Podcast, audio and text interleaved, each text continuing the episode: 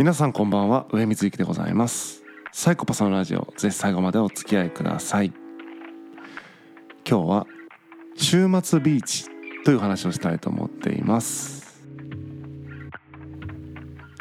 久しぶりに告知をさせてください。2つあります。1つ目はですね最近どうせ死ぬ3人というポッドキャストをですね僕はやってるんですけれども、まあ、3人でどうしようもないこと喋ってるって番組なんですが、えー、その番組の企画としてですね刺繍を作ることになりました、えー、今作っている最中なんですけれどもその刺繍をですね、えー、10月23日第8回文学フリマ福岡でですね出展することに決まりました、えー、これ第8回文学フリマ福岡にですねその刺繍を持って参加しようと思ってますのでまあ、どんな詩を書いたのかみたいなね、えー、詩集が気になる方はぜひ遊びに来ていただければと思ってます。えー、10月23日の11時から16時、えー、場所がエルガーラホール8階大ホールということで、まあ、福岡市のど真ん中ですね、えー、福岡市天神の、えー、大丸っていうねショッピングモールがあるんですけどそのすぐ近くに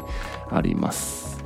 で入場無料になってますのでよかったらですね、えーとまあ、お近くにお住まいの方もしくは福岡に来る用事がある方はですね刺繍を手に取ってほしいなというふうに思ってます。概要欄の方に貼っておきますのでよかったらご覧ください。2つ目ですね。YouTube チャンネルを始めました、えー、上水祐樹の YouTube 大学ということですね。まあ、ふざけてね、えー、YouTube 大学をもじってですね YouTube 大学とかってですね、まあ、大学ですね辞めるということですね、えー、何かを辞めるってことっていうのは結構ね学びが多いんじゃないかなと誰かが何かを辞める時っていうのは人生の学びが、えー、すごく詰まっているこうなんだろうな大事な決断をする時っていうのはねそれなりに考えてやっぱやると思いますんでそこからね学べることって多いよねってことで何かを辞めた人のお話を聞くという、えー、YouTube 番組を始めました。まだ第1回目がね配信されたばかりなんですが今後ねいろんな方のインタビューしていきたいなと思ってますんでそうですねあの僕のインタビューを受けてもいいよって方ですねやめた話あるよっていうこういう話してもいいよと思う方いらっしゃればですねよかったら、えっと、僕の Twitter の DM かなんかで連絡いただけると嬉しいです。ちなみにね匿名であの音声を変えてみたいな形でも可能なので結構えぐい話しますよっていうかいう方もですねあのとか自分の名前が出ちゃうとちょっと恥ずかしいからっていう方もですねそれがわからないように配信することも可能ですんでよかったら声かけていただけると嬉しいなと思ってます。というわけで、えー、と本題に入りたいんですが今日はサクッと、えー、お話ししたいと思います。週末ビーチということで、まあ、結論から言うと週末にビーチに行ってますという話です、えー、8月半ば奄美大島に行ってですね、まあ、感動しました綺麗な海に。えー、まあ奄美大島に移住したいなと思っていると。でとはいえですねなかなかその今すぐ行けるわけではなくて、えー、海が恋しいなと思っていたんですが福岡にもですね海はあるんですね。まあいろいろありますけれども僕が一番近いのは桃地浜というですね、えー、福岡市西区早良区どっちなんだろうまたがってるのかよく分かんないですけども桃地浜っていうね、えー、海浜公園があるんですがそこにですね結構最近行ってますまあ、お世辞にもですね綺麗とは言えない海で、まあ、海に入るとかいうことは思わないんですけども入ろうとは思わないんですけどもやっぱり海のこう開けた感じとか、えー、空が近い感じとか波の音とかこう風とかですねやっぱ海は感じられるので、えー、いいなと思って最近は毎週行ってます。これまで週末といえばですね近所のカフェで本を読むみたいな感じで過ごしてたんですけどもやっぱりこう海に行くとですねその風とか波の音とかって感じで全身で感じられる。ただ座ってね 浜辺で本読んでるだけなんですけども、えー、全身でこうそこにいるだけで感じられるみたいななんだろうな情報量が多い感じがいいですね。この人工的な情報じゃなくてこの自然の情報量が多い感じっていうのはすごくね程よい疲れを感じるし、うん、なんだろうね動物だなって感じがしますね。生きてるなっていう感じがします。この身体感覚みたいなのをうんなんか取り戻すというか自覚的になれるみたいなのは普段のこうフルリモートでねパソコンばっかカタカタしてる生活とは違ってこういいなって思ってます。でまあ思わぬ副産物としてですねなんというかただ本を読みに行っているだけなんですが思わぬ副産物としてそこでねこうスポーツ大会があったりするんですね。ビーチバレー大会だったりとかビーチサッカーの試合だったりとかっていうそういうのがあってて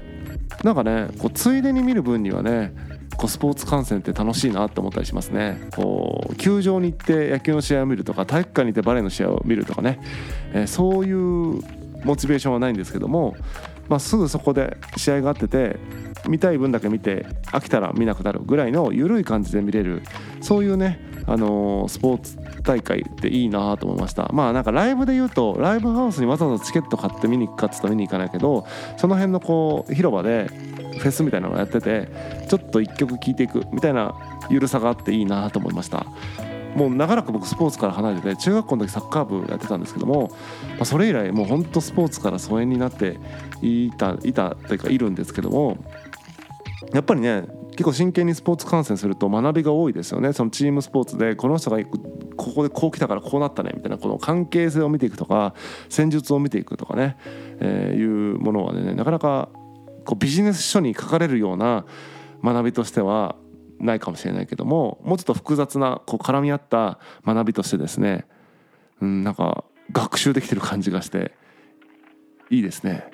で飽きてしまえば、まあ、本来の目的である読書をすればいいのでもう観戦をやめてですね一人どこか端っこの方に行って海を感じながら本を読むこのね過ごし方は結構贅沢だなと思ってます。